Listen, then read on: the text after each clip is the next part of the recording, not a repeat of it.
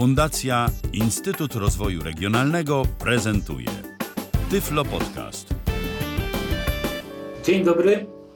Dzisiaj moim gościem jest e, Grzegorz Złotowicz, autor e, aplikacji Grmapa, nie wiem czy dobrze to wymawiam Grzegorzu, e, która istnieje już 10 lat. Powiesz tak, coś? dokładnie 28 czerwca 2012 roku wydałem pierwszą wersję Grmapy i ze zdziwieniem odkryłem niedawno, że to już, y, to już dziesiąta rocznica, kilka dni temu. Y, więc dokładnie tak i wymawiasz prawidłowo Grmapa. Y, no nie ma co tam kombinować, jest ok. Rozumiem, A przy okazji, no, to jest od Grzegorza, tak? Skoro Jacek powiedział dzień dobry, to dla tych, co mają, co słuchają wieczorem, powiem dobry wieczór. Oczywiście przy okazji też.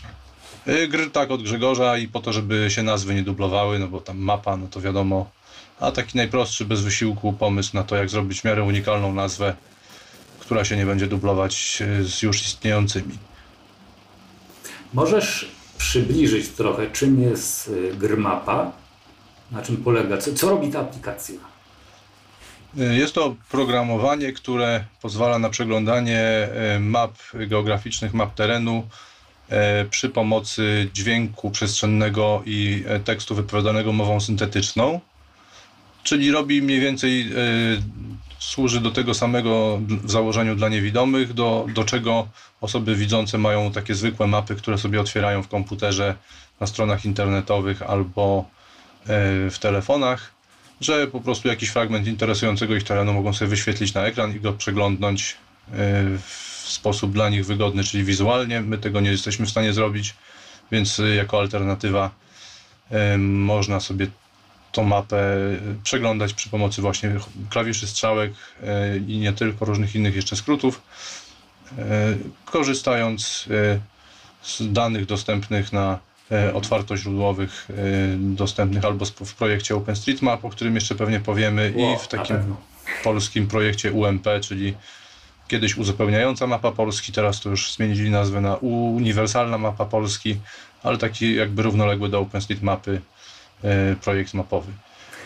No ja też używałem kiedyś e, grmapy, nawet pozwoliłem sobie na bezczelność wysłania ci takiej sugestii co do interfejsu.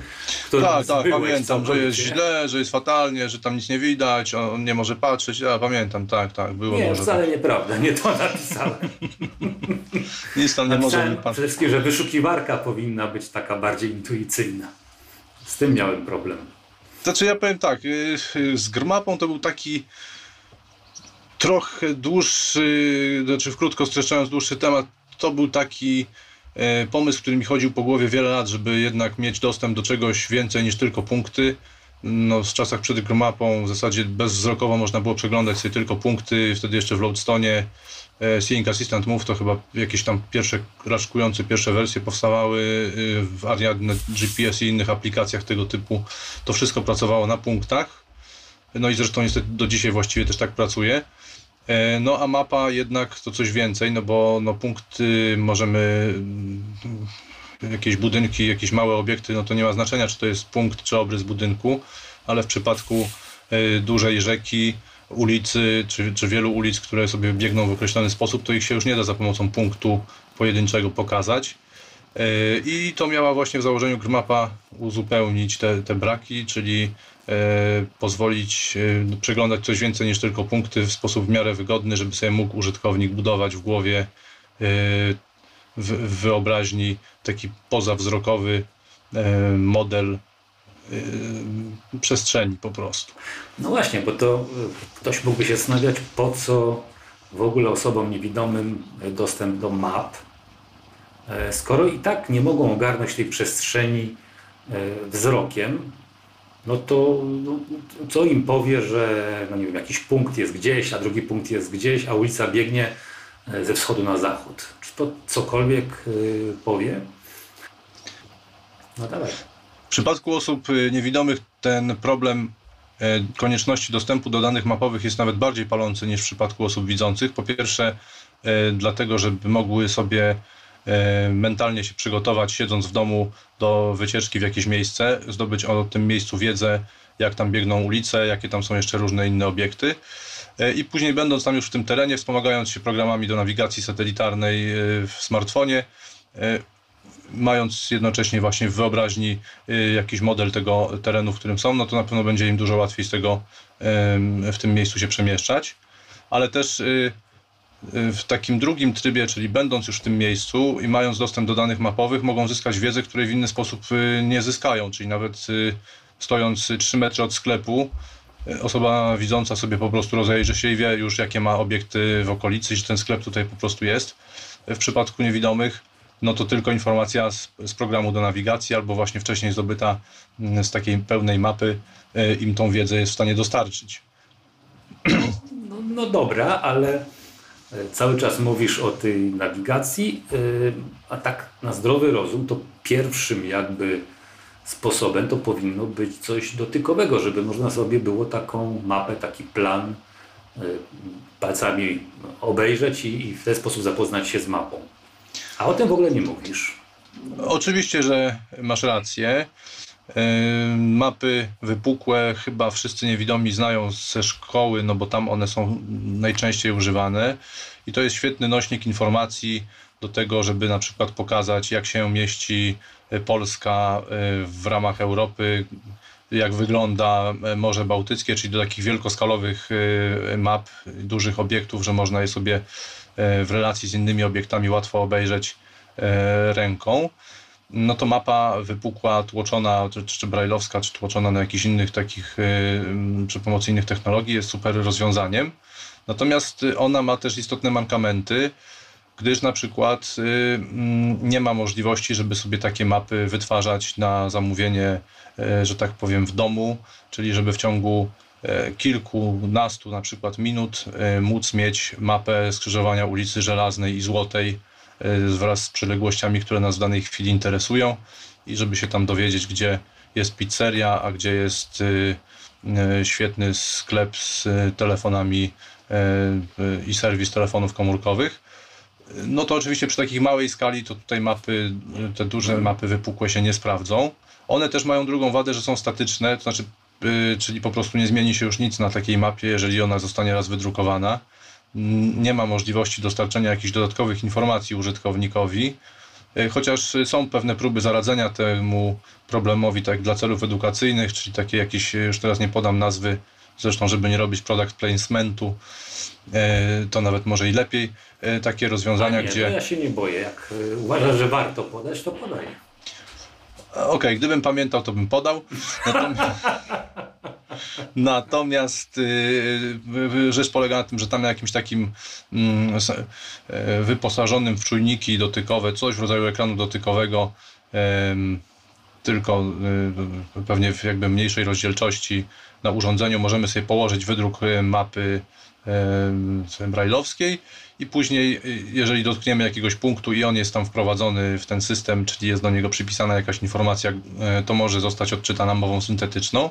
Więc teraz zyskujemy w ten sposób pewną dodatkową informację. Jak sobie mm, klikniemy w Warszawę, no to możemy dostać na przykład informację, ile, no, jaka jest jej, jej powierzchnia, ludność, tam, tego typu zagadnienia, czy, czy jakiekolwiek inne, które tam y, osoba przygotowująca taki, y, taki model wpiszę. Natomiast no, jest to taka w sumie niewielka interakcja, to jest y, fajny, fajny gadżet, może do celów edukacyjnych nawet i przydatny, ale do takich rozwiązań, o których mówiłem, y, do, do rozwiązania takich problemów, o których mówiłem, żeby się móc w jakiś konkretny teren mm, wybrać, a wcześniej przygotować się do tej wycieczki y, właśnie przeglądając taką mapę i wiedzieć, że tu jest jakiś nasz, powiedzmy nasza kwatera, do której się wybieramy, tam y, jedyne 300 metrów dalej jest y, interesująca nas restauracja, ale teraz to, czego nam punkty nie powiedzą, to może być bardzo istotna informacja, że między y, tymi dwoma punktami na przykład przebiega trasa szybkiego ruchu albo rzeka i do najbliższego mostu to trzeba by się było przemieścić jeszcze tam dużo. I coś takiego kiedyś przeżyłem rzeczywiście w Wadowicach. Co myśmy się wtedy nachodzili, żeby dotrzeć do, do Romana do domu, bo się okazało właśnie, że tam jest pomiędzy nami a ich domem jest rzeka i nagle się okazało, że albo wpław, albo trzeba zasuwać kilometr w jedną stronę, a potem kilometr w drugą. No Natomiast bywa. powiem Ci, jak ja sobie z tym radzę. Otóż najczęściej jest tak, że albo Ewa patrzy mi na te mapy i mi opisuje, jak to y, wygląda, jakże tam na przykład pójdziesz do przodu, tam będziesz miał przejście przez jezdnię, potem skręcisz w prawo i już dalej sobie y, idziesz spokojnie.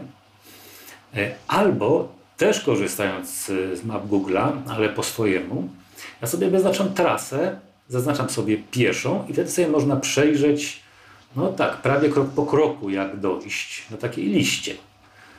Więc ja sobie mniej więcej tak radzę. A muszę Ci szczerze powiedzieć, że ja na przykład planów dotykowych ja w ogóle nie rozumiem. Nie, nie, nie, no, nie muszę Ci szczerze powiedzieć, że ja też. No to świadczy o naszym słabym stopniu zrehabilitowania, nie powinniśmy się tym chwalić, powinniśmy nad sobą pracować. E, jest to ciekawe zagadnienie. Tutaj jest, e, myślę, że w ogóle temat na pewno na e, jakieś kolejne spotkanie z, z kimś bardziej kompetentnym ode mnie, no bo trudno, żeby skoro się obaj ze sobą zgadzamy, to żeby jakąś dyskusję tutaj utworzyć. Natomiast na pewno jest to trudny y, do osiągnięcia kompromis między z jednej strony no, ograniczeniami rozmiaru takiej mapy, czy nawet atlasu, bo można zrobić mapę mm, podzieloną, czy, czy jakiś większy teren podzielić na obszary i w wielostronicowym atlasie to umieścić. Natomiast tak czy inaczej ograniczenia tej kartki A4 czy nawet A3 są yy, konkretne i niezmienne, jeżeli chodzi o ich o, o rozmiar nośnika. Jednocześnie na tym nośniku chciałoby się umieścić jak najwięcej informacji, a jeszcze jakieś napisy w Braille'u, które też zajmują miejsce. Skutkiem tego powstaje coś, co zazwyczaj, żeby mogło spełniać swoją funkcję, czyli być w miarę szczegółowe przy tam założonej skali, no to musi być mocno tam nadziobane tych elementów, tak, co sprawia, że staje, i niezrozumiałe. Staje ale, się to nieczytelne. Ale poczekaj, nie, bo ja się z Tobą nie zgadzam że to jest nasza wina, że tego nie umiemy czytać. Może to nie jest to narzędzie po prostu. Może to nie jest, może trzeba szukać Znaczy na pewno, na pewno to się świetnie, no, mówię, mapy się sprawdzają świetnie na pewno do takich dużych, wielkoskalowych zagadnień typu tam jak wygląda tam Hiszpania czy, czy Półwysep Iberyjski, żeby to pokazać dzieciom na geografii. Jakoś trochę tam niewiele pamiętam, bo mi to mało interesowało, ale, ale osoby bardziej ode mnie E, zainteresowane, no to miały dużo, dużo radości i też dużo wiedzy dzięki temu e, z tych lekcji geografii w podstawówce, tak jak je sobie przypominam. Natomiast przy takich właśnie wielkiej ilości szczegółów, gdyby chcieć wszystkie rzeki w Polsce umieścić na tym e, kwadraciku, który byłby tam wielkości 20 na 20 cm, no to już zrobiłoby się pewnie gęsto, jeszcze jakieś inne miasta, powiaty, no to naprawdę można by spokojnie tą mapę zapchać szczegółami. Mm, I tu chyba jest właściwie też problem tej statyczności, że gdyby istniał e, wyświetlacz, o którym jakoś trochę marzę, ale jeszcze pewnie sobie pomarzę, e, wypukłej grafiki e, pozwalający wyświetlać też dodatkowo punkty o różnej wysokości mhm. i mający trochę lepszą rozdzielczość niż graffiti, które ma tam te pół na pół, 5 na 5 mm to wówczas na takim wyświetlaczu można by sobie było płynnie zmieniać tą szczegółowość, że na przykład chcę sobie teraz tak, przeglądać siatkę rzek. Wisłę i Odrę, a potem jeszcze dopływy, tak? Dokładnie i można by to sobie wtedy naprawdę fajnie oprogramować, żeby mieć e, rzecz idealną, a gdybym chciał mieć trasę, no to wtedy chowam te mniej istotne elementy e, i, i, i to wtedy dawałoby no w ogóle bardzo duże możliwości interakcji z czymś takim. No ale takiego urządzenia jak na razie no, y, jakieś wyświetlacze są, ale one są albo mają słabą rozdzielczość jak graffiti, albo mają mało punktów jak tam pewne inne, już teraz też nie pamiętam nazwy, gdzie tam tych, y, coś na zasadzie y, jest to skonstruowane jak te linijki brajlowskie z mhm. takich mniej więcej samych modułów. Tak, no i takich punktów brajlowskich tam jest chyba 30 czy, czy, czy 20 na, na 30, czy jakoś tak, więc tutaj mamy niewielką w sumie ramkę, którą można z jednej strony łatwo objąć dłonią, że tak powiem, e, cały, skanować ją jedną ręką i to jest może taki był zamysł, a z drugiej strony można ją też pewnie przewijać po jakichś obrazach i w ten sposób sobie ten obraz też po kawałku składać w głowie. Ale nie miałem do czynienia z takim urządzeniem, więc też się nie wypowiadam, czy to jest, czy to jest rozwiązanie optymalne.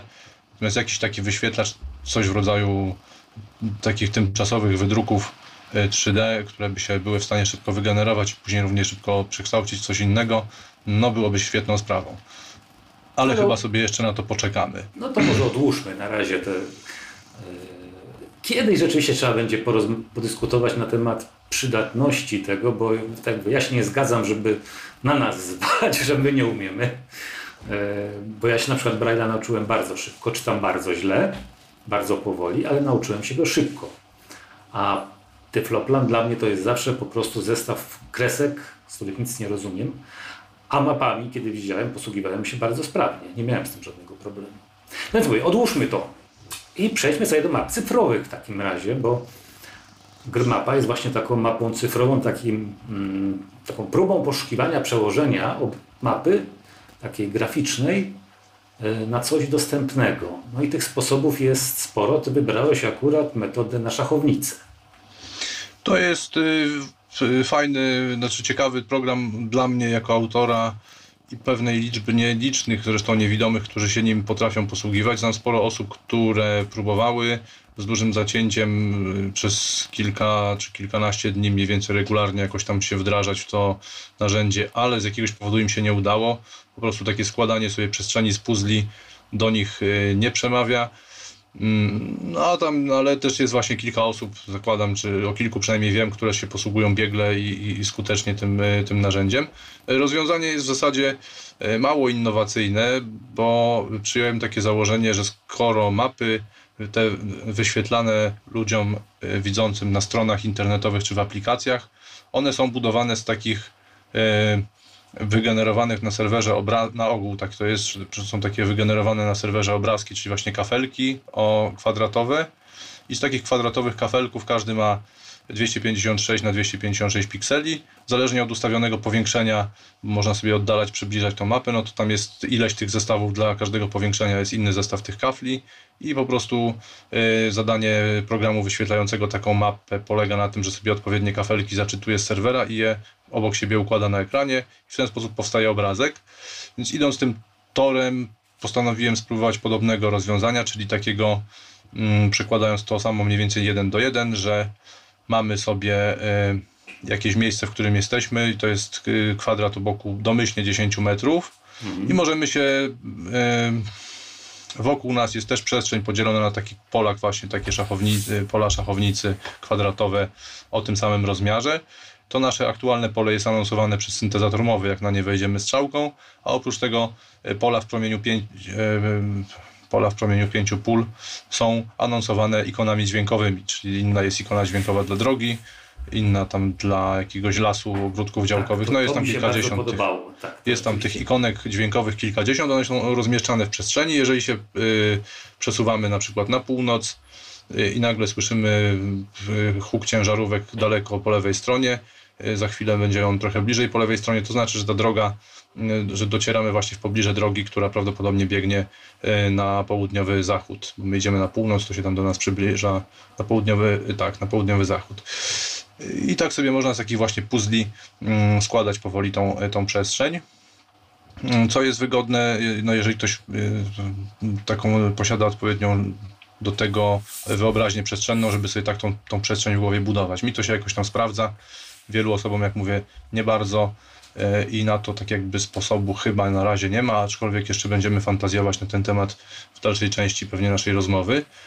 E, natomiast y, no nie jest to rozwiązanie idealne, to jest rozwiązanie takie, e, które dało się zrobić bez konieczności używania przez użytkownika jakichś dodatkowych narzędzi, bo wystarczą słuchawki, lepiej słuchawki niż głośniki, gdyż w którejś tam wersji dodałem też y, wtedy jeszcze w miarę nowoczesną rzecz, czyli HRTF, czyli tak zwany dźwięk e, trójwymiarowy, ten binauralny. O, a to nie e, wiedziałem, to ja chyba muszę znowu pobrać tą mapę twoją. E, proponuję tak, na pewno dać szansę, warto może było to zrobić nawet przed audycją, no ale nie, nie żebym tam coś sugerował. Natomiast ostatnia wersja ukazała się chyba w 2016 roku. Mm, że tak powiem, założenia, ale no nie powiedziałem najważniejszego właśnie, bo trochę już mnie gdzieś tam wybił z tematu, albo zmieni, albo ja wpadłem już z dygresji w dygresję. Rzecz polega na tym, że to zakładałem, że to jest tylko taki pewien proof of concept, czyli taki dowód, że się tak da, że chcę szybko sprawdzić, czy to w ogóle zadziała. E, mm, coś w rodzaju prototypu, i miałem nadzieję, że ktoś ten temat podchwyci, że jakaś e, fundacja pewnie, albo stowarzyszenie, albo jakieś inne, e, może firma weźmie gdzieś skądś, pozyska solidne dofinansowanie, zatrudni solidnych e, programistów i z poważnym aparatem matematycznym w głowie, w którym tam ja osobiście widzę u siebie pewne braki i zrobią to na błysk, zupełnie od nowa, coś jeszcze lepszego niż, niż to, co było dotychczas i będziemy wszyscy łącznie ze mną zachwyceni, e, że ktoś poszedł dalej. Natomiast jak gdyby no, zdziwiło mnie, że, że nikt nie był nawet zainteresowany spróbowaniem, a przynajmniej nic o tym nie wiem. No i nic tak jakby jakiś zastępnik fajny na razie nie powstał niestety. Powiem Ci, jaką ja dostrzegałem największą y, słabość tej te grmapy. Ona by się na pewno bardzo fajnie sprawdzała w Nowym Jorku gdzie ulice są z północy na południe, ze wschodu na zachód, ale w naszych miastach, które się tak e, no, tworzyły dosyć chaotycznie, te ulice biegną jak popadnie. E, I trzeba jakoś tak e, spróbować sobie te ulice wyobrazić po tym, no jakie z tych kwadratów nasze ulice zahaczają o te ulice. Dla mnie to był problem na przykład. I to był też tak zwany most wanted, czyli najbardziej pożądany oczekiwany i najczęściej zgłaszany przez użytkowników mankament tego rozwiązania. Ja się z nimi wszystkimi zgadzam. I, I, z Tobą też się oczywiście dzięki temu zgadzam, co, co jest dobre, znaczy nie wiem, czy takie dobre dla dyskusji. Natomiast y, były z tym rozwiązaniem dwa problemy y, istotne. Po pierwsze, żeby to wprowadzić, może dlatego się zakończył rozwój, bo ponieważ y, właściwie Grmapa, cały ten podstawy, silnik jakoś tam działająca pierwsza wersja powstała w ciągu właściwie trzech tygodni twórczego, że tak powiem, szału, gdzie tam wieczorami u weekendy siedziałem już tylko nad tym, niczym, niczym innym się nie, nie zajmowałem. Zresztą mój poemacik satyryczny w 2016 roku napisany też powstał w okolicach trzech tygodni. Mm, więc jakiś taki jest to nawet ciekawe dla mnie, że to taki ten okres twórczy. Cykle masz, tak? Tak, tak, tak, coś takiego właśnie, takie fale. Yy, no i to było robione na szybko po to, żeby sprawdzić, czy to w ogóle działa i może ktoś później zrobi to lepiej, jak już wspominałem. Natomiast ten y, mm, pomysł, o którym ludzie, mi to nawet nie przyszło do głowy, żeby to tak zrobić z powodu, o którym za chwilę powiem. Natomiast ten pomysł, o którym ludzie wspominali, był y, przy tych założeniach projektowych, które przyjąłem, w ogóle całkowicie niewykonalny. Trzeba byłoby to, y, że tak powiem, skuć do fundamentów i zrobić od początku inaczej, na, na zupełnie innych założeniach to już tam nie wchodząc w szczegóły implementacji, no to tak po prostu na tym poprzestanę. A drugi problem no jest no taki... na czym polega ten pomysł, jak ludzie by chcieli to... Na tym, że jeżeli sobie jestem na ulicy X, ona sobie biegnie jakimś łukiem, to ja sobie mam iść, tak jakbym przed tą e, drogą, iść strzałką w górę, w dół, czyli do przodu, E, no to na przykład strzałka w górę byłaby pójściem ileś tam metrów do przodu. Mhm. I teraz y, to by było świetne, gdyby było właśnie w Nowym Jorku, gdzie ulice zakładam, że są proste. No to też tak fajnie by się wtedy podróżowało, wędrowałoby się tymi ulicami i byłoby super. No tak. Natomiast w przypadku właśnie łuków, y, cała koncepcja by się niestety musiała sypnąć gdyż jeżeli coś tam skręca pod niewielkim kątem na przestrzeni na przykład 300 metrów, no to może się okazać, że przeszliśmy 300 metrów, wydaje się nam, że idziemy prosto, a tymczasem już jesteśmy obróceni o mm, na przykład nawet 45 albo 90 czy 60 stopni w lewo.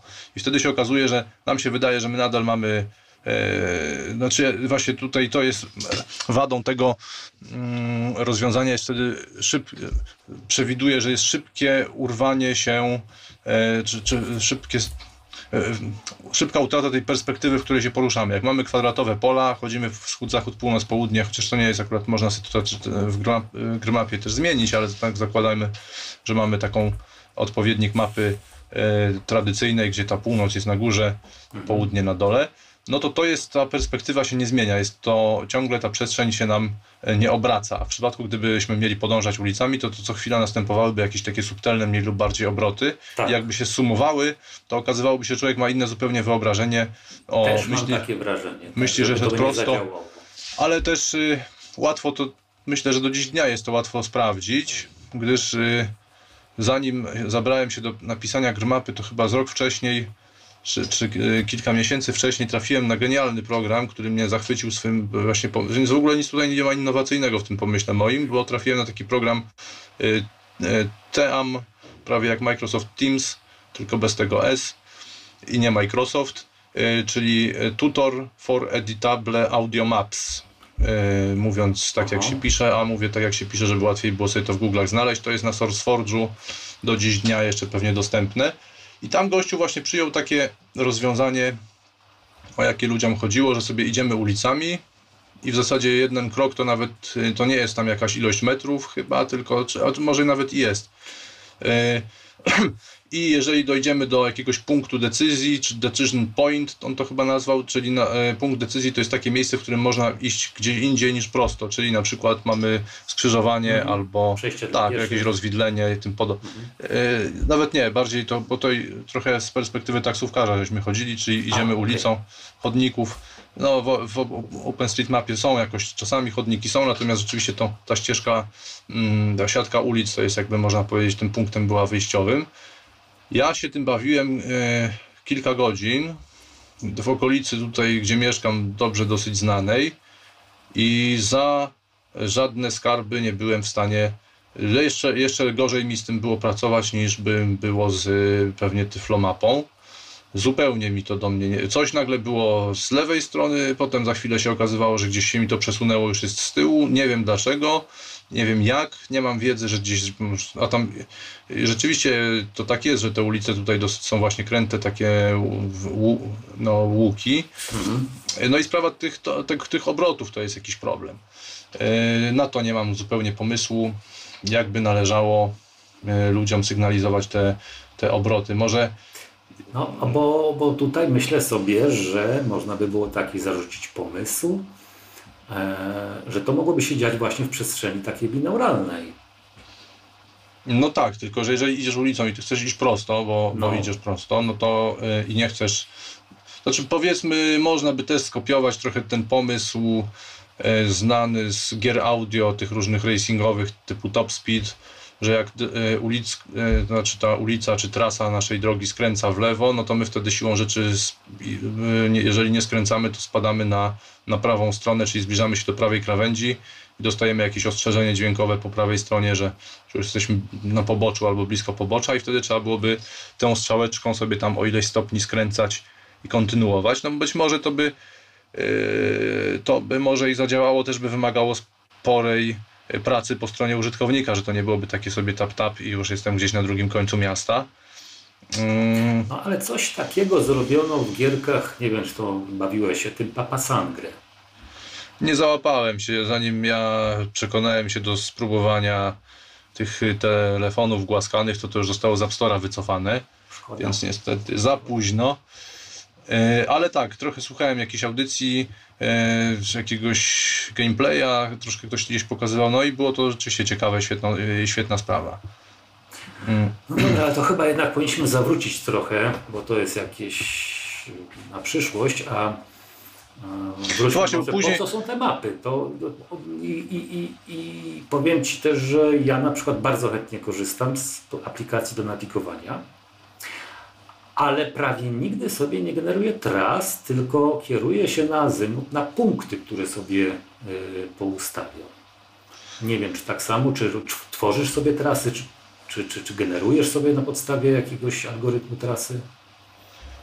Y, jeżeli chodzi o trasy, no to trochę to zależy od y, przeznaczenia do czego, chcę ich, do czego danej trasy chcę użyć. Dlatego, że jeżeli chodzi mi o to, żeby sobie stworzyć, e, no, przejść 12-kilometrowym jakimś spacerem po Campinosie, to w zasadzie żadna znana mi i nieznana pewnie, ale znana mi nawigacja żadna nie jest mi w stanie wyznaczyć trasy w taki sposób, jaki mi byłby potrzebny, czyli tylko e, na, na bazie szlaków turystycznych, która będzie mniej więcej zaczynała się w jakimś miejscu, kończyła się w jakimś miejscu i będzie nie krótsza niż 12 km i nie dłuższa na przykład niż 15. One wszystkie no, wytaczają sobie trasę albo jakąś optymalną, albo najkrótszą. No wiadomo, zakładają, że chce człowiek jak najszybciej przejść z miejsca A do miejsca B. No, tymczasem nie zawsze jest to prawda, czasem chcemy sobie pospacerować po lesie. Yy... Nie, no ale załóżmy, że chcesz na przykład dojść do tego miejsca, jest jakaś, nie wiem, konferencja, tam się musisz dobić albo do jakiegoś urzędu. E, wbijasz sobie adres albo nazwę tego miejsca i w ten sposób masz jakoś tam e, punkt e, taki w przestrzeni zapisany. I do niego można nawigować. Tak, to prawda. Natomiast y, i teraz właśnie, jeżeli jest to jakiś teren mało skomplikowany, to to się świetnie nawet sprawdza, że możesz sobie nawigując na punkt y, docierać w pobliże w sposób mniej lub bardziej uporządkowany. e, mniej lub bardziej skutecznie, dlatego że sobie docierasz, jesteś już 30 metrów na przykład od tego punktu i nagle się okazuje, że trafiłeś na płot, no bo dotarłeś od strony zupełnie nie tam, gdzie jest to wejście, albo nie tam, gdzie prowadzi jak gdyby droga. Do, no ale to zawsze się takie coś może oczywiście przydarzyć e, w każdej sytuacji, więc jeżeli chodzi o odpowiedź na Twoje poprzednie pytanie, nawigacji takiej prostej na azymut, to używam sytuacji, gdy w miarę teren jest nieskomplikowany, jakoś go tam znam i mniej więcej wiem, gdzie ten punkt jest, y, a do niego chcę sobie po prostu Właśnie, dotrzeć. bo ty ostatnio szukałeś teatru przecież i trafiłeś do teatru. tak, i to była droga na azymut w Rabce Zdroju, zgodnie z y, zasugerowany y, nieco żartobliwie zadanym pytaniem mojego tutaj rozmówcy, jak myślisz, ile jest teatrów w Rabce Zdroju, pomyślałem, że na pewno jest jeden i to jest ten jeden, który mam w y, punktach w bazie, no więc sobie do niego się wybrałem, ale czy to było na azymut? Chyba właśnie nawet niekoniecznie. Dlatego yy, Hmm, dobra, znowu zmieniłeś temat i nie odpowiedziałem na poprzednie pytanie, że jeżeli teren jest troszkę skomplikowany albo dla mnie mniej znany, no to sobie chętnie wtedy korzystam jednak z tego wyznaczania trasy zakręt po zakręcie, gdyż zakładam, że ono mnie e, uchroni od pewnych komplikacji, że na przykład będą dwie ulice bardzo blisko siebie, rozwidlające się pod niewielkim kątem i ja dotrę do tego punktu, o który mi chodziło w promieniu tam 50 albo nawet 70 metrów, ale się okaże, że jestem nie na tym rozwidleniu, które było mi potrzebne. Albo E, gdzieś tam jeszcze coś zmylę. W przypadku Lapki Zdroju, no to jest w ogóle też ciekawe miejsce, które zresztą niniejszym tutaj polecam, bo e, te uliczki tam się krzyżują właśnie pod różnymi kątami takimi ciekawymi. Sporo jest oczywiście też zmiany wysokości, no bo tutaj co chwila pod górkę gdzieś coś z górki. Mm, no nie jest to taki teren łatwy, lekki, łatwy i przyjemny do spacerowania, żeby sobie Mm, tak, po prostu. Pewnie jak ktoś już by tam dłużej mieszkał, to, to nie byłoby problemu, natomiast jako nowy, w miarę rzadko bywający tam człowiek, no to, to jeżeli chciałem sobie w miarę szybko dotrzeć do tego teatru, to na pewno skorzystałem z zakręt po zakręcie i to jeszcze z tymi e, ulepszeniami, które tam kiedyś wprowadziłem w tym silniku używanym przez Mowa, czyli że sobie można dostać też dodatkowe wskazówki e, dla niewidomych, czyli na przykład nie tylko informacje o tym, gdzie trzeba skręcić, ale też informacje o tym, żeby przejść jakieś ulice i iść prosto, które to normalnie w tych y, mapach googlowskich i nie tylko są po prostu te informacje nieistotne dla użytkownika. On ma mieć wiedzę, kiedy ma jakiś manewr wykonać, a to, że ma przejść jeszcze po drodze y, augustyńską, y, borską i, i jakąkolwiek jeszcze inną, no to oczywiście już te informacje mu nie są potrzebne. Dla nas one mają takie znaczenie, że wtedy wiemy, że tu gdzieś będzie skrzyżowanie, to się trzeba skupić, zobaczyć, posłuchać, czy nic nie jedzie, czy są światła, tym podobne. W przypadku e, jeszcze bardziej skomplikowanego terenu, czyli e, to jakby ktoś już był w tej Rabce Zdroju, którą tutaj reklamuję, to polecam sobie wycieczkę na grzebień. E, nie jest to wysoka górka, łatwo tam w sumie można trafić, nawet chyba na azymut, trudniej wrócić. Dlatego, że tam mniej więcej jak się wraca, to tak co kilkadziesiąt albo nawet no, metrów są jakieś różne dziwne odgałęzienia, które mogą zaprowadzić pod niewielkim kątem, więc można je zupełnie nawet zignorować, a, a za chwilę, za 100 metrów się okazuje, że idziemy już w zupełnie innym kierunku niż chcieliśmy. No bo one lekkim łuczkiem sobie ta droga skręciła w zupełnie inną stronę niż na, na początku prowadziła.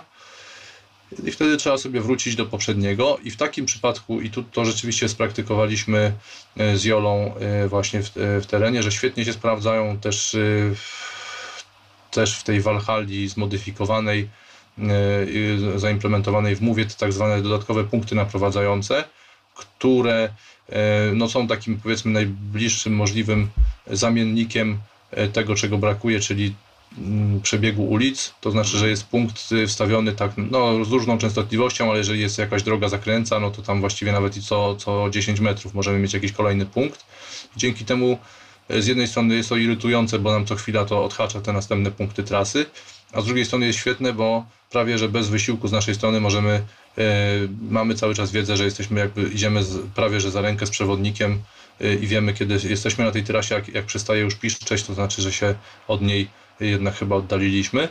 Więc to jest takie też dodatkowe w takim skomplikowanym terenie, gdzie jest dużo rozwidleń i gdzie lepiej jednak się trzymać tej wyznaczonej trasy, to to jest tryb, który się świetnie sprawdza. Chyba kojarzę to rozwiązanie. To było w którejś a może w ogóle zacznijmy od tego, bo może nie każdy wie, co masz na myśli mówiąc y, move. Jak rozumiem, chodzi o Seeing Assistant E, tak, Move Seeing. Assistant Move, aplikacja, przy której od razu powiem, nie jestem obiektywny, bo y, pracuję też w zespole, który zajmuje się y, rozwojem te, tego i innych narzędzi z serii Seeing Assistant, ale głównie zajmuję się tymi komponentami po stronie serwera, więc jeżeli ktoś ma problemy jakieś czy pomysły na interfejs, to proszę nie do mnie. Natomiast... y, y, Ja miał. natomiast Tak, właśnie przypuszczałem, dlatego od razu uprzedzam ewentualne następne sugestie. E, tak, dlatego no nie jestem obiektywny, ale też y, trochę jestem o tyle, że korzystam z tego narzędzia na co dzień i to nie tylko z obowiązku służbowego, ale też właśnie zupełnie prywatnie, bo jest to jedyny znany mi, e, znana mi aplikacja dla niewidomych, która z jednej strony pozwala sobie bezproblemowo wczytać trasę w GPX-ie z dowolnego źródła, którą możemy, nie wiem, sobie ściągnąć z netu, jakiś y, ktoś gdzieś, są takie serwisy, to nie, też nie pamiętam nazwy, słabo się przygotowałem, y, ale są takie serwisy, na których ludzie udostępniają jakieś swoje traki z przejazdu jakimś gdzieś rowerem albo jakiegoś, jakiejś przebieżki i tak dalej. Powiedzmy, nie chcemy się bawić w grmapę, w dziobanie tam po tej, po tej szachownicy i sobie składanie tej trasy samodzielnie, ręcznie w sposób długotrwały, tylko sobie przejść tym jakimś szlakiem, który gdzieś ktoś wrzucił do netu. To oczywiście Tutaj Move jest chyba jedyną, mm, znaczy na pewno jedyną mi znaną aplikacją dla niewidomych, którą możemy sobie, w którym możemy sobie takiego GPX-a wczytać i on tą trasą później mm, pozwala nam y, podążać. Pamiętam takie czasy z początków, kiedy jeszcze zresztą dość długo korzystałem y, z Loadstone'a Nokiowego. On miał swoje pewne plusy, na przykład takie, że można było bez wyciągania telefonu z kieszeni mm, tych wszystkich funkcji nawigacyjnych używać, ale miał jedną koszmarną wadę, czyli konieczność przeliczania sobie w głowie robienia całej tej maty, ma- matematyki geograficznej, czyli jak mamy, miałem wiedzę, że jakiś punkt następny, czy, czy gdzieś tam kolejny punkt trasy mam na północny wschód i jednocześnie miałem wiedzę, że aktualnie idę na północny zachód, no to musiałem sobie w głowie obliczyć, że teraz w takim razie w najbliższą możliwą drogę trzeba skręcić w prawo, no, żeby ten kierunek się zmienił na taki bardziej zgodny z oczekiwaniem. E, A świetną funkcją, którą można sobie w Mowie włączyć jest takie wskazywanie kierunku do śledzonego punktu, które polega na tym, że sobie e, tr- trzymając telefon na płasko e, pokręcamy nim trochę na zasadzie jak gdyby wirtualną lasz, e, laszorą, jak gdybyśmy skanowali przestrzeń przed sobą i jak już y, przycelujemy górną krawędzią urządzenia w tym kierunku, gdzie jest ten następny punkt, no to tam zależnie od ustawienia on nam zawibruje albo zapiszczy i jeszcze nam dodatkowo poda, może też podać ten komunikat o tym, ile tych metrów do tego punktu nam zostało. Taki Co jest- miejsc, tak po prostu. Yy, trochę tak, yy, tak. I jest to, jest to rzeczywiście o tyle rewolucja, że w ogóle już yy, mogłem się spokojnie zwolnić z, tych, z, tych, yy, z tej matematyki geograficznej w głowie, no to spowodowało, że zaczęło to nawet być jeszcze bardziej przyjemne takie spacerowanie yy, dla relaksu niż wcześniej. Yy, też troszkę znajomi, e, nawet ja to nie zwróciłem uwagi, ale jakoś tak byli trochę pod wrażeniem, żeśmy sobie spacerowali po tej lapce, że gdzieś tym parkiem, który nie jest może bardzo prosty w y, takiej obsłudze bezwzrokowej, bo tam też jest sporo tych ścieżek i właśnie idąc gdzieś tam do jakiegoś punktu, to żeśmy przebiegli prawie, że e, prawie, że truchtem, no to może przesadzam, ale w bardzo szybkim tempie nam się udało ten park e, e, przeciąć, idąc właśnie po tej trasie złożonej wcześniej, wyznaczonej przez Muwa. Ja tam no nie miałem takiej świadomości, że to było jakoś super szybko, no ale jakoś to tam mm, powiedzmy, że ktoś tam zauważył, że to dla niego no to był jakiś tam wyczyn, natomiast y, w ogóle to ode mnie nie wymagało żadnego wysiłku, tylko po prostu trzymanie się jak pies tego, tego śladu, który y, tym machnięciem telefonem trzeba sobie było co jakiś czas tam sprawdzać. Mm, Tak, no i rzeczywiście całkiem przyjemnie, przyjemnie to działało, to prawda. Okej, a jeszcze takie jedno słowo, którego nawet ja nie. Znaczy, znam słowo, a nie wiem, co w tym kontekście znaczy, mianowicie Valhalla. Co to jest? E, Valhalla to jest, y, jak się wpisze Valhalla w Google, to, czy w inną wyszukiwarkę, to wychodzi, to jest taka jakaś znana gra, w którą niestety sobie raczej nie pogramy, bo jest niedostępna. Natomiast Valhalla Routing Engine, jak sobie wpiszemy, to jest taki silnik wyznaczania tras, y, open source'owy. E, Chwalą się producenci, że nawet w tych samochodach Tesla on jest używany. No zakładam, że jednak na trochę innych mapach niż OpenStreetMapy, e, czyli o OpenStreetMapie pewnie powiemy, natomiast y, no, Valhalla to jest sam silnik, czyli tak jakby mechanizm, program, e, czy właściwie zbiór różnych modułów, który pozwala wyznaczyć trasę od punktu A do punktu B przy pomocy danych, które, w tym, e, do, które temu silnikowi się dostarczy z jakiegoś źródła, na przykład z OpenStreetMap. E, czyli importujemy te dane on sobie je gdzieś tam sobie zapisuje w sobie znany sposób. e, i następnie w bardzo szybko, efektywnie jest w stanie wyznaczać te trasy e, z tymi modyfikacjami przeze mnie wprowadzonymi, z których korzysta MUF, no to jeszcze z tymi dodatkowymi właśnie wskazówkami dla niewidomych albo e, z tymi punktami naprowadzającymi, które akurat punkty naprowadzające to są też w, tym, w tej zwykłej niemodyfikowanej Walhali, one są wtedy prostu... jakby, tak? Znaczy można sobie ten kształt tras wyświetlić wtedy na ekran. Na zasadzie dostajemy te mm, punkty kształtu y, tych dróg, że to ona niekoniecznie idzie prosto, może sobie zakręcać właśnie łukiem, może tam coś z nią, z nią się dziać i takie, y, no i wtedy przy pomocy tych punktów dodatkowych można w miarę łatwo zwizualizować dla kogoś na ekranie taką trasę. A mm, skoro już do tego doszliśmy, Cały czas mówisz o OpenStreetMap, to jest taki otwarty projekt, gdzie ludzie sami tam rysują te ulice, rysują budynki, oznaczają, e, nie wiem, e, chodniki, wejścia do budynków itd., tak itd. Tak mm, I wiem, że z tego narzędzia korzysta Seeing Assistant Move, ale on chyba też korzysta z innych źródeł, tak? Czy, czy, czy coś pomieszałem? E, OpenStreetMap to jest rzeczywiście taka trochę Wikipedia tylko dla map. Mhm.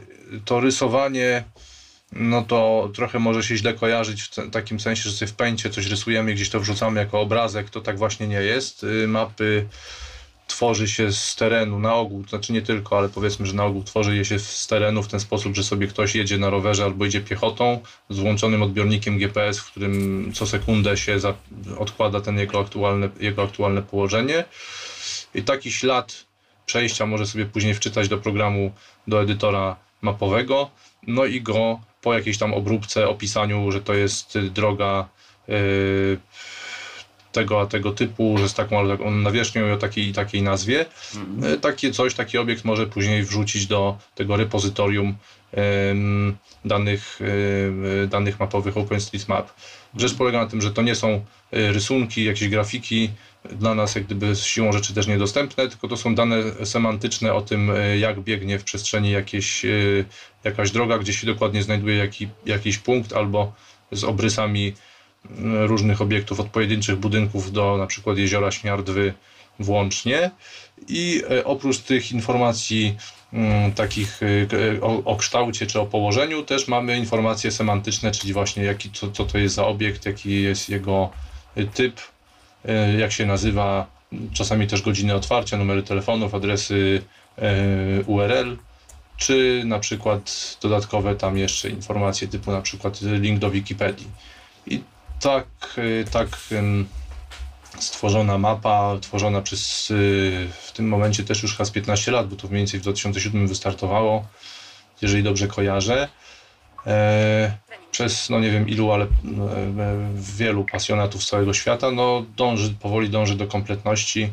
E, jest też ona, dzięki temu, że jest edytowana przez społeczność, może być lepszym źródłem informacji niż mapy komercyjne, gdyż mapy komercyjne są tworzone no, przez relatywnie pewnie niewielkie zespoły ludzi. Aktualizacje są wydawane w jakichś interwałach czasowych co kwartał lub ewentualnie rzadziej lub częściej. E, a tutaj. to nie jest do końca tak. A tutaj w OSM-ie, jeżeli nastąpi jakaś zmiana, zamknięcie drogi albo otwarcie, no to może już następnego dnia, jeżeli ktoś tam e, się tym terenem zajmuje, interesuje i, i to naniósł tą zmianę, no to może już następnego dnia być to y, widoczne w systemie. A oczywiście przez to, że jest to społecznościowe, to tak jak z Wikipedią mogą też się pojawiać błędy, bo ktoś coś nieumiejętnie y, wrysował albo ktoś coś wręcz celowo popsuł. No i do czasu, gdy ktoś inny tego nie wykryje, no to, to już jest ta weryfikacja, tak jak z Wikipedią, weryfikacja przez tych bardziej doświadczonych członków społeczności. Okej, okay, no, ale mapy Google i mapy Apple też mają takie elementy. Nie wiem, czy nadal można w mapach Google'a też rysować budynki, e, ale z całą pewnością można aktualizować miejsca, zgłaszać błędy i tym podobne rzeczy robić. Mm, pytanie, czy one od razu trafiają do y, całej społeczności, czy gdzieś tam są y, przez y, tygodniami czy miesiącami moderowane przez, y, czy czekają na swoją kolej w tej kolejce zgłoszeń. Ale tutaj już wchodzimy, znaczy główna różnica, jeżeli nawet by tak było, że w pełni można by open source'owo edytować te mapy, to główna różnica między tymi mapami firmowymi a OpenStreetMapą polega na tym, że na przykład Google pozwala sobie na stronie zakotwiczyć mapę złożoną z tych kafelków graficznych, o których mówiłem, czyli udostępnia do tego odpowiednie mechanizmy. I jeżeli masz niewielką ilość wyświetleń, no to nawet będzie to dla Ciebie dostępne za darmo. Natomiast nie masz możliwości, żeby sobie pobrać e, tą semantykę mapową, czyli e, jak dokładnie przebiega, z jakich punktów, jak umieszczonych w przestrzeni składa się jakiś obiekt, jakie są jego znaczniki, e, dodatkowe o nim informacje, no to takich, a takie API według mojej wiedzy publicznie dostępne nie jest. No ale przypadku- czekaj, ale, a za pieniądze też nie? Czy Obawiam się, że nie, bo kiedyś to badałem, ale no mówię, jeżeli się nie zmieniło w ciągu dwóch lat ostatnich, yy, a nie sądzę, bo gdzieś bym pewnie przeczytał, to raczej, raczej się tego nie udostępnia. Być może też dlatego, że wtedy łatwo byłoby takie dane wyprowadzić do innych projektów. Yy, więc byłoby to dla firmy w sumie mało być może korzystne. Yy, A w przypadku OSM-a no to mamy pełną, pełny dostęp na bardzo yy, wygodnej, to znaczy jakby yy, to nie jest tak do końca Creative. Kiedyś był Creative Commons, teraz to jest ODBL, czyli Open Database License. Już nie wchodząc w te szczegóły, czym to się różni. Jest to nadal licencja, która zezwala na bezpłatne używanie wszystkich tych danych do różnych celów i właśnie to jest, to otwiera pole, ciekawe pole do poszukiwania alternatywnych rozwiązań. Dla nas szczególnie istotne, no, na przykład właśnie Grmapa, czy, czy Sync Assistant Move, albo inne aplikacje dla niewidomych, które też z tych OSM-ów, yy, danych OSM-owych korzystają, no to yy, nie byłoby to wiele warte, gdyby nie te dane, które przez tą społeczność tysięcy osób są regularnie yy, czy systematycznie tworzone. W Polsce jeszcze tak w ogóle o tym yy, no, mało się mówi, bo, bo tak, ale jest też projekt alternatywny do OpenStreetMapy, starszy chyba od niej. OSM, jeżeli dobrze kojarzę, został uruchomiony w 2007 roku lub 2006, a projekt UMP, czyli uzu- e, dawniej, uzupełniam, dawniej uzupełniająca mapa Polski, obecnie uniwersalna mapa Polski, no to jest tworzony przez pasjonatów y, od roku 2004. Z jednej strony ma on no, takie dane, których nie ma OSM, z drugiej strony OSM też ma takie dane, których nie ma UMP, jakoś się one tam nawzajem y, trochę dublują, trochę uzupełniają. UMP ma y, taką przewagę, że jest bardziej uporządkowany, tam te zasady edytorskie y, są bardziej ścisłe, pilnują chłopaki i dziewczyny tego, co można tam wrzucać, a czego nie można. Koszów na śmieci na przykład w UMP nie znajdziemy. W przypadku OSM-a to tam, jeżeli ktoś miał wenę, żeby wprowadzać kosze na śmieci, I latarnie, drzewa, spotykałem te kosze. Idąc, To- to- to tych obiektów tam- tak, można, można znaleźć więcej. No to też jakby dla nas y, pytanie, czy, czy lepsza jest taka jakby porządnie, lepiej odkurzona mapa, czy, czy lepsza jest mapa, w której właśnie takie szczególiki, smaczki by się znalazły, to odpowiedzi na to pytanie nie ma. Najlepiej byłoby mieć A dostęp nie, do... nie. Na odpowiedź jest bardzo prosta. Oczywiście jak najwięcej informacji, którą sobie można samemu dostosować. To prawda. Yy, Natomiast, yy, no więc jakby rozwiązując ten problem w, w, w Mowie mamy dostęp z jednej strony yy, bezpośrednio do tych danych pobieranych z OpenStreetMap, a z drugiej strony mamy dostęp do danych, do, możliwości korzystania z baz punktów. Z bazami punktów jest historia, sięga też roku 2008, kiedy się pojawił, czy 7 nawet, kiedy się pojawił w sumie w Polsce, został rozpropagowany program Lowstone GPS, czyli taka Mhm, pierwsza nawigacja bezpłatna dla niewidomych na Nokie. No to oczywiście był problem, że wszystko fajnie, no tylko można było sobie jakieś swoje punkty wprowadzać i właściwie na tym się trochę kończyło. I wtedy wjechał Grzegorz Złotowicz Pojawił na się taki- koniu. Dziękuję. Pojawiły się e, takie też inicjatywy, żeby gdzieś społecznościowo zbierać te punkty w, w społeczności niewidomych. No i to oczywiście no nie miało racji bytu albo szansy na większe powodzenie, no bo wiadomo, każdy tych punktów swoich tam zbierze 30 użytkowników, było na przykład 200, więc mamy prostą rachubę, e, że będziemy mieli 6000 punktów w ciągu jakiegoś tam czasu. E, Ale rzeczywiście to, trochę się zainteresowałem wtedy bardziej tym UMP, gdzieś nawet je odkryłem, tak szukając tych danych. Był też taki serwis poi.mobilne.net dla kierowców, gdzie były zbierane w formacie i możliwe do pobrania w formacie automapy, e, czyli tego takiego znanego programu, e, zestawy właśnie różnych punktów zainteresowania. I tego tam było no, chyba około 640 tysięcy, czy jakoś tak, więc dla nas liczba zupełnie nieosiągalna, że tak powiem ręcznie.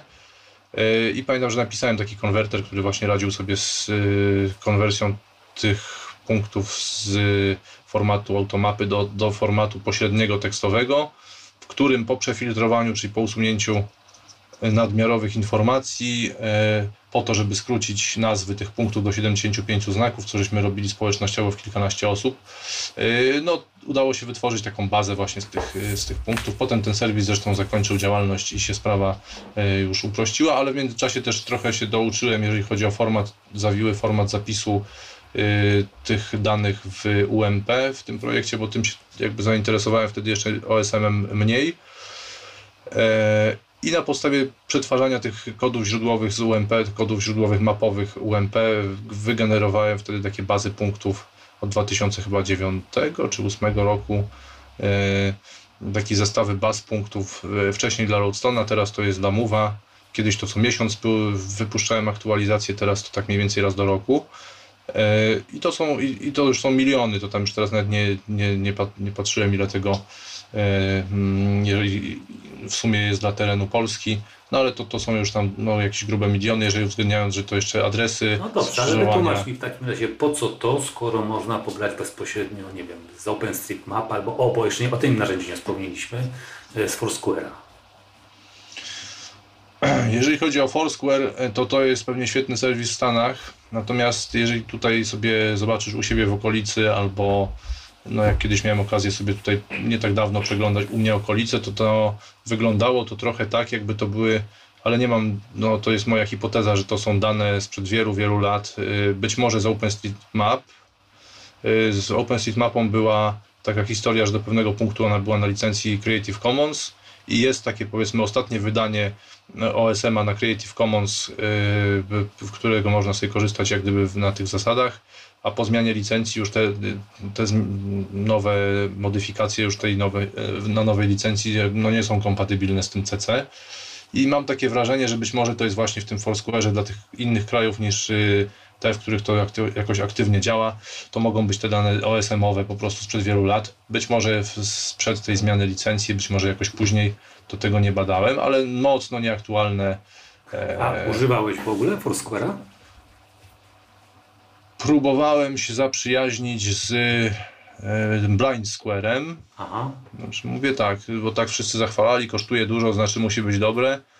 No nie, nie, zupełnie serio nie wiem. Nie wiem za co ci ludzie tam płacą, ale nie mówię tego jako człowiek jakoś związany z, z Move'em, natomiast małość, niewielka ilość tych funkcji tam dostępnych mnie przeraziła. No liczyłem, że to jest tak, że to jest super proste dla początkującego, ale jak już e, sobie znajdę tą e, jakąś e, zakładkę zaawansowanych ustawień, tam sobie kliknę Advanced Mode i nagle tak, mi się objawi konsolę, 50 tak być może nawet tak, ale że nagle objawi mi się jakieś tam 50 czy 70 nowych funkcji dostępnych dla zaawansowanych i, i za każdą z nich, że tak powiem, jeden dolar, to na pewno nie byłaby wygórowana kwota, no ale nic takiego, nic takiego się nie wydarzyło, więc e, no, uwzględniając tą nieaktualność danych, tam nie bardzo nie, na ile się doczytałem, nie ma możliwości, żeby swoje bazy wczytywać, czyli to sobie z UMP wygeneruję, będę miał aktualne listę przystanków w Warszawie albo gdzieśkolwiek indziej nie ma możliwości sobie własnych tras wczytywać ani z, GPS, z GPX-a, ani z, z jakiegoś no, innego formatu, bo to też kiedyś pisałem jakieś konwertery e, między Loadstone'em, z Loadstone'a do Dotwalkera, z Loadstone'a do Move'a i tak dalej, różne takie tam, żeby można było sobie ten, tymi danymi żonglować, też gdzieś nawigator jeszcze był po drodze, e, po to, żeby jakoś te dane można było sobie przetwarzać na te mm, formaty tych różnych aplikacji, ale no nie dotarłem do takiej funkcji, więc zakładam, że tym ludziom którzy z tego korzystają, nie jest to w ogóle potrzebne. Zadziwienie mnie też ogarnęło, no bo się okazało, że jak wszedłem w wyznaczanie, ale być może też czegoś nie wiem, więc tutaj wszedłem w wyznaczanie trasy, to się okazało, że on nie ma żadnej swojej jakiejś wbudowanej, e, wbudowanego silnika, tylko mi proponował tam na przykład Google Mapsem czy mapami Apple'a, że mi wyznaczy trasę. No to fajnie, ale liczyłbym e, trochę jednak na więcej no nie, zach, nie zachwycił, nie zachwycił, nie zachwycił Blind Square. No wiesz, ale Foursquare to jednak jest trochę co innego. Znaczy, nie trochę, to jest zupełnie coś innego. Bo to jest takie raczej do oceniania różnych miejsc, jakichś restauracji, hoteli i tak dalej. E, I ta baza, nie wiem jak była rozbudowana, ale kiedy ja się tym bawiłem, to w zasadzie wszystko, co chciałem tam jakoś oznaczyć się, to wszystko to było. Choć prawdę mówiąc, oczywiście nie oznaczałem się w każdym możliwym miejscu, tylko raczej w takich e, istotniejszych. więc też nie, nie, nie, dziwne, że one były. Ale wiesz co, bo tak podsumowując, to znaczy, że mamy tak naprawdę jedno źródło tych danych mapowych, tak? Tylko OpenStreetMap. No i dla Polski jeszcze UMP z tych baz, o których mówiłem. Ono ma taką przewagę nad OSM-em, jeżeli chodzi o dostęp na przykład z Move'a albo z innych e, aplikacji. To znaczy bazy, w ogóle bazy punktów, no to jak już na początku też rozmawialiśmy, to jest taki najprostszy możliwy zamiennik mapy cyfrowej, bo mamy tylko punkty i nic pomiędzy, czy nie wiemy, czy tam jest między nimi jest rzeka, czy tory kolejowe, czy cokolwiek ale te punkty jednak są jako jakieś takie stałe, w miarę proste też jakby implementacyjnie do ogarnięcia od strony programistycznej. Mamy punkt XY będący pozycją użytkownika, punkt X, 2 Y2 będący tym jakimś miejscem, e, o które ma na mhm. liście wyświetlone. Łatwo jest policzyć e, w miarę łatwo odległość, azymut i tak, tak dalej. Ale zaletą, nie, e, niezbywalną zaletą takiego rozwiązania, chociaż ono fajnie gdyby były, żeby te bazy punktów kiedyś się zamieniły w pełnowymiarowe mapy, Natomiast zaletą samych nawet takich baz punktów jest to, że one działają offline'owo, więc jeżeli się kiedyś już w tym lesie wspominanym albo e, na, na głównym szlaku, e, czerwonym szlaku beskidzkim mm, między Rabką Zdrojem a Starymi Wierchami, gdyby mi tam się stracił zasięg, to nie mam takiego problemu, że nagle jestem odcięty od świata i już nic nie jestem w stanie znikąd pobrać, tylko jednak w tym offline mam te chociażby punkty, e, czy chociażby jakieś własne trasy i na podstawie tych danych mam tą jak gdyby plecak z minimalnym zestawem narzędzi, które powinny mi pomóc y, wrócić do cywilizacji.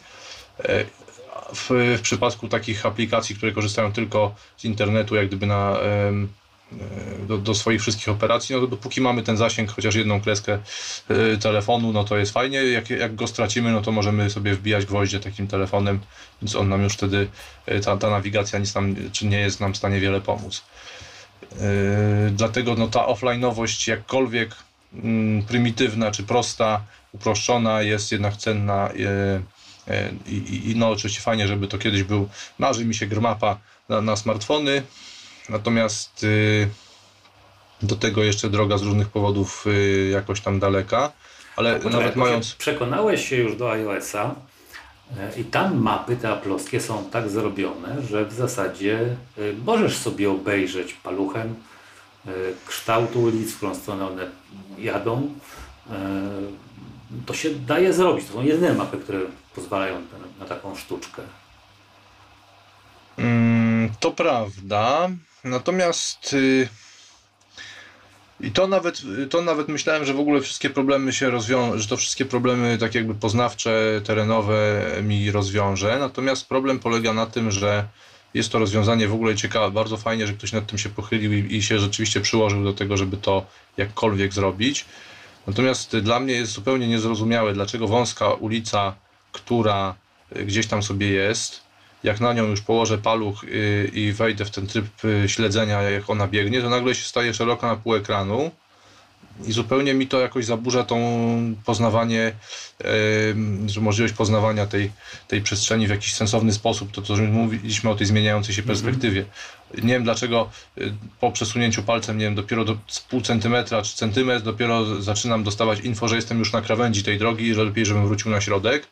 Tam jest taki fajny, to też jest przemyślany taki system powiadamiania dźwiękowego, dźwiękami różnej wysokości, jak już zaczynamy tak wyskakiwać poza i dlaczego ona się staje taka bardzo szeroka, a te inne rzeczy, co jakby nie wiem, nie, nie jest dla mnie zrozumiałe, co się dzieje z tymi innymi wtedy obiektami. Poza tym, jak już dos, dosunę się, czy dopełznę palcem do końca ekranu, no to jest y, y, kwestia tego typu, że trzeba go oderwać, przesunąć, przewinąć tą mapę trzema palcami i wtedy gdzieś z powrotem szukać tego miejsca, gdzie żeśmy się tam, więc nie ma tej takiej ciągłości, którą, którą miałem w grzmapie.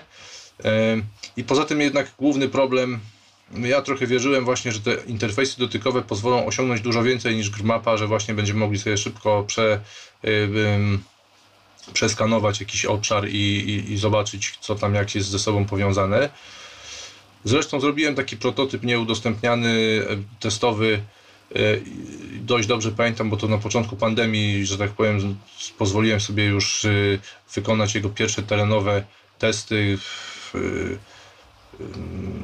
w kwietniu 2020. Chodziło o to, że skoro te aplowskie mapy robią takie dziwne rzeczy z przestrzenią, to może trzeba przyjąć prostsze założenia takie jak z grmapy, czyli podzielić sobie ekran na przykład na 5 na 5 albo 3 na 3 pola albo 7 na 7 i w każdej takiej kratce E, a właśnie w każdej takiej kratce umieścić taką, mniej więcej taką samą informację, jak była w grmapie. Zakładałem, że potem wędrowanie sobie po takiej szachowni, szachownicy palcem super będzie rozwiązaniem, prawie że mi zastąpi tą, tą właśnie grmapę. A, bo jeszcze w Apple'u, o czym nie wspomniałem, jest ten problem, że jeżeli trafimy nie w ulicę, a pół milimetra, że tak powiem, obok, no to już wtedy się nie dowiemy, że tą ulicę tam żeśmy mamy niedaleko. A takie podzielenie na kwadraty Mm, jakiejś stałej wielkości e, i anonsowanie, co, w danym, co jest w danym polu, mm, no to powoduje, że zawsze dostajemy jakieś info. Natomiast y, okazało się, że tutaj problemem głównym, którego jakoś dziwnie nie wziąłem pod uwagę, wymyślając to, y, to wszystko, jest problem taki, że ciągle dziobiemy palcem w jeden punkt. Czyli jeżeli mamy 5 na 5 pól, mm, taki ekranik, to żeby odwiedzić je wszystkie, żeby się zapoznać z tym terenem, musielibyśmy odwiedzić je wszystkie co powoduje, że to trochę jak czytanie linia po linii. Yy, zawiodłem. To, był, to było moje yy, jeszcze większe rozczarowanie niż to, że premier nie zrobił otwarcia końca lockdownu na początku kwietnia przed świętami, czy tam kiedyś. No właśnie, podejrzewam, że dlatego właśnie pomyślałeś o tym, że może to jednak nie jest ta ścieżka i może warto pójść w kierunku opisu słownego. Tu się wymieniliśmy paroma pomysłami jakiś czas temu. I mi się ten pomysł, prawdę mówiąc, najbardziej podoba, bo on jest chyba e, naj, no, najmniej, o może tak, najmniej wymaga od użytkownika tak naprawdę. No to najwięcej jest programisty i to jest rzeczywiście no kłopot. Tak. E, tak, no bo jeżeli, się, jeżeli, jeżeli mamy taką sytuację, że no ten dźwiękowy interfejs trochę się no, w Grmapie, trochę się to sprawdził, no bo działa, to do dziś dnia używam i jeszcze pewnie poużywam, e, ale tak, żeby w terenie tego używać na dwóch słuchawkach, nawet z przewodnictwem kostnym, to sobie trochę nie bardzo wyobrażam e, takiego rozwiązania. E, taki interfejs głaskany, no też chciałoby się od niego więcej, no bo znowu jak ominę ten kwadracik, to może tam właśnie być ta informacja dla mnie istotna, jak ominę o jedno pole i już przepadło, to może tworzyć jakieś opisy yy, yy, danego terenu w, postaci ciągłego tekstu, być może typu jak w HTML-u z jakimiś yy, linkami umożliwiającymi dostanie jakiejś informacji więcej na jakiś temat. Mm, ale tutaj jest to jest to ciekawy, w ogóle jest to ciekawy, chyba jedyny kierunek, który mi w tym momencie pozostaje w takim myśleniu o jakimś takim rozwoju przyszłościowym tych, y, tych map dla niewidomych, jakby to można było y, zrobić, żeby mniej więcej móc, żebym nie musiał wozić komputera, laptopa y, i grmapy gdzieś w teren, tylko żebym mógł sobie w terenie mieć te same informacje, albo nawet lepiej dostanę, żebym je dostał w jeszcze lepszy sposób niż, niż w grmapie no to chyba pozostaje tą jedyną, jedyną formą takiego dostępu interfejs taki tekstowy, gdzie dostajemy opis czegoś i z możliwością powiedzmy wejścia, rozszerzenia go o jeżeli tam trafimy na jakąś informację, która dla nas jest istotna, no to po kliknięciu, żebyśmy dostali o tym miejscu jakoś więcej, czy kierunku. Ale no jest to bardzo tak, y, y, jest to, jest to na razie mało skonkretyzowane. Znaczy, tu z Jackiem rzeczywiście wymieniliśmy pewne y, pomysły, on, on ma jakieś swoje pomysły takie bardziej od strony już końcowego użytkownika, e, jakby to było fajne.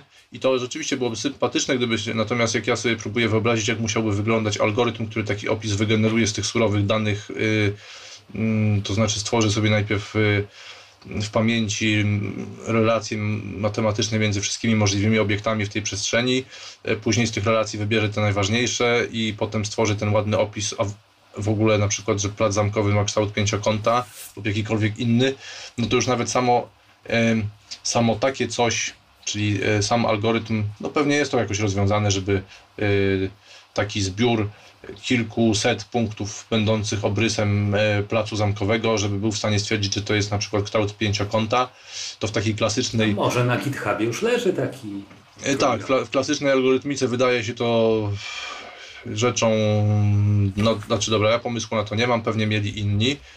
Z kolei sztuczna inteligencja, no to y, jest fajną, obiecującą dziedziną, bo tutaj bez wielkiej wiedzy, to jest taka dobra właśnie, może by była dla mnie, tylko jakoś w nią nie wierzę, że bez wielkiej wiedzy matematycznej czy jakiejkolwiek innej można przez, y, przez to, że tworzymy sobie model, podając mu to, co ma być, to, to co jest na wejściu, jakiś na przykład y, obrazek i to, co jest na wejściu, czyli co na tym obrazku jest, jakiś opis i dając takich y, próbek mu, y, temu modelowi tam kilkadziesiąt tysięcy, jesteśmy w stanie ten model wytrenować, żeby on sam później tworzył opisy obrazków jeszcze nieznanych. No to to jest trochę... No tu jest lepiej, bo to jest informacja jest ustrukturyzowana bardzo. Tak, dokładnie. to prawda. To, to, jest, to jest na pewno prostsze tak, zakładam, że kiedyś do takiego rozwiązania, które będzie tworzyło ładne opisy, takie jakbyś ty chciał humanistycznie poprawne i takie po ludzku po prostu fajne, y, że kiedyś ktoś dojdzie. Mam nadzieję, że to nie będę ja, że jednak się ktoś bardziej ogarnięty tym zajmie i zrobi to lepiej. Mam nadzieję, że to będziesz ty, bo no, dzięki. Skoro to jest ta ścieżka, to która trochę, trochę to brzmi to trochę jak te, jak, ten, jak te żartobliwe życzenia 100 lat ciężkiej pracy w kamieniołomach. ale okej. Tak, no jest to na pewno jakiś kierunek, który mnie ciągle jeszcze e, kręci, fascynuje i, i chciałbym sobie mieć offline'owe mapy, e, które mogę sobie wziąć w telefonie, wyłączyć w ogóle wszelkie Wi-Fi, GSM-y, żeby jak najmniej to prądu żarło i e, idąc w teren, czy, czy wybierając się, przeglądając sobie tą przestrzeń, żeby mieć takie same albo lepsze, jeszcze lepsze informacje, jakby wygodniej dostarczane o tym terenie niż daje Grmapa no to to byłoby świetne. Myślę, że do tego wcześniej czy później dojdziemy, jeśli nie ja, to ktoś inny, e, a jeśli ktoś inny, to też myślę, że jeszcze będę miał okazję poużywać i się tym e, ucieszyć. No, a y, powiem Ci, że też sobie wyobrażam taką grmapę w postaci y, wirtualnej przez y, rzeczywistości, takiej akustycznej, że wczytujesz sobie taki kawałek miejsca i na przykład się obracasz i jakby no, dostajesz też te informacje słowne, ale też słyszysz sobie, że tu jest ulica, y, tam są nie wiem, jakieś y, przystanki, tu dworzec kolejowy i tak dalej. No takie te, jak te zrobiłeś sobie te, te w grmapie. Te, te ikonki dźwiękowe, tak. tak. te ikonki. I że wtedy chyba byłoby łatwiej zbudować sobie tą przestrzeń.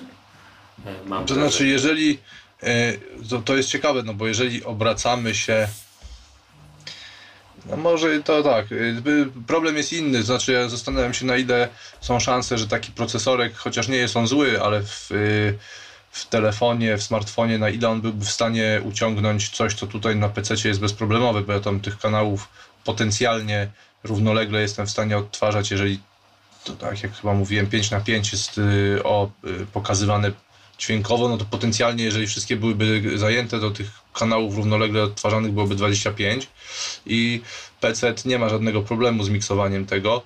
Z pewnych prób, jak gdyby w innym y, przedsięwzięciu, które miałem okazję trochę obserwować, no to wynika, że smartfon już dławi się tak przy 3-4 równoległych. Mm, więc jeśli jeszcze do tego y, oczywiście dodamy ten HRTF, czyli ten dźwięk, ten dźwięk symulowany dźwięk binauralny, no to, no to może się okazać, że to się robi jeszcze, jeszcze bardziej trzeszczące. Dobrze, no ale zanim... Taki proof of concept za trzy tygodnie, co ty na to?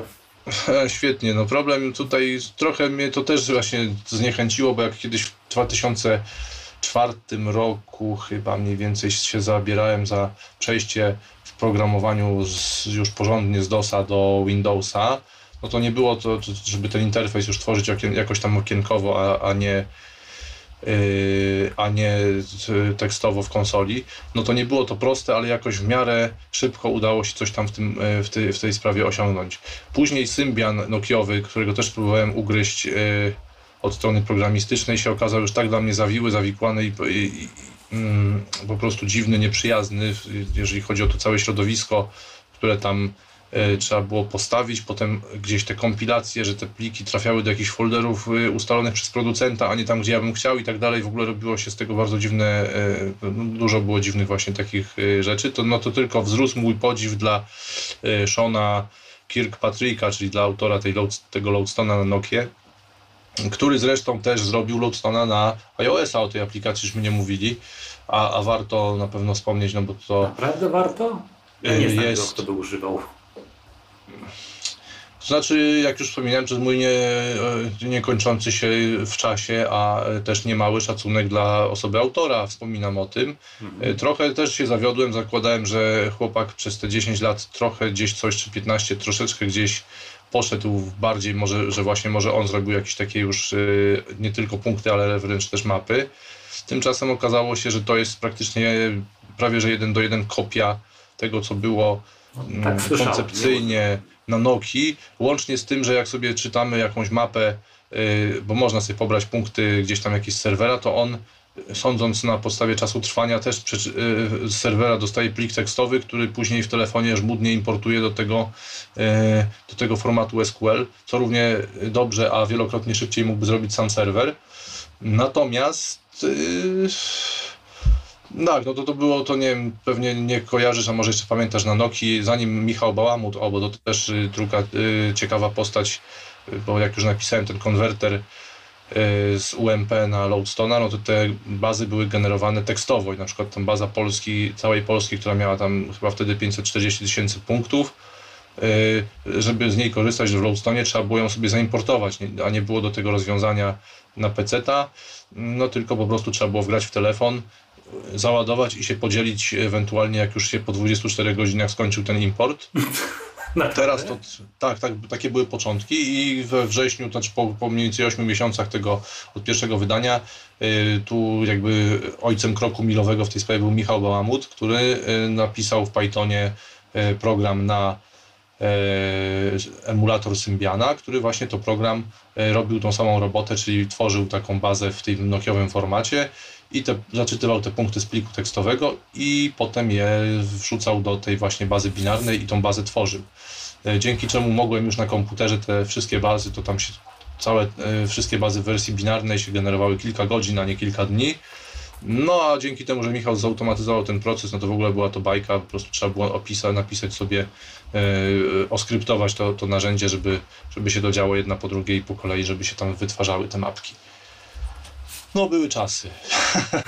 No tak, no i przeszliśmy od takiego, a jeszcze, y, jeszcze chyba nawet przed Loadstone'em, jeszcze była taka aplikacja jedna, szwedzka, ja ją miałem, Ariadne GPS chyba. jak, jak? Nie, nie, Ariadne GPS, ale to nie, nie, to Nie, nie to na- było na iOS-a, a tam E, to się okej. nazywało y, MyWay, Findway? Findway chyba.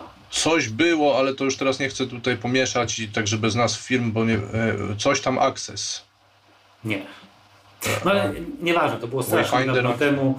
Jak Jasne. mówię, no, kiedyś to było oparte o, o te bazy punktów, potem e, no już było tak, przez internet się dosyłało, a teraz tak naprawdę to, co nam pozostało, to szukanie tego Dobrego interfejsu, tak, dobrego jest. interfejsu. Też są, o, to, to też w Blind Square jest fajnie rozwiązane, bo trochę narzekałem, więc też powiem, że są też pewne ciekawe rzeczy. Na przykład ten taki tryb eksploracji, gdzie sobie możemy e, wejść w takim trybie, w, czy wejść w taki tryb, w którym e, celując górą telefonu w jakimś kierunku, dostajemy kolejną informację o nas, o, o punktach, które w tym kierunku się znajdują. No i znowu, trochę smutno, że tylko o punktach, bo gdyby do tego były jeszcze drogi, jakie ta nasza wirtualna, niewidzialna laska e, o długości 100 metrów przecina, to byłoby świetnie, być może dużo lepiej.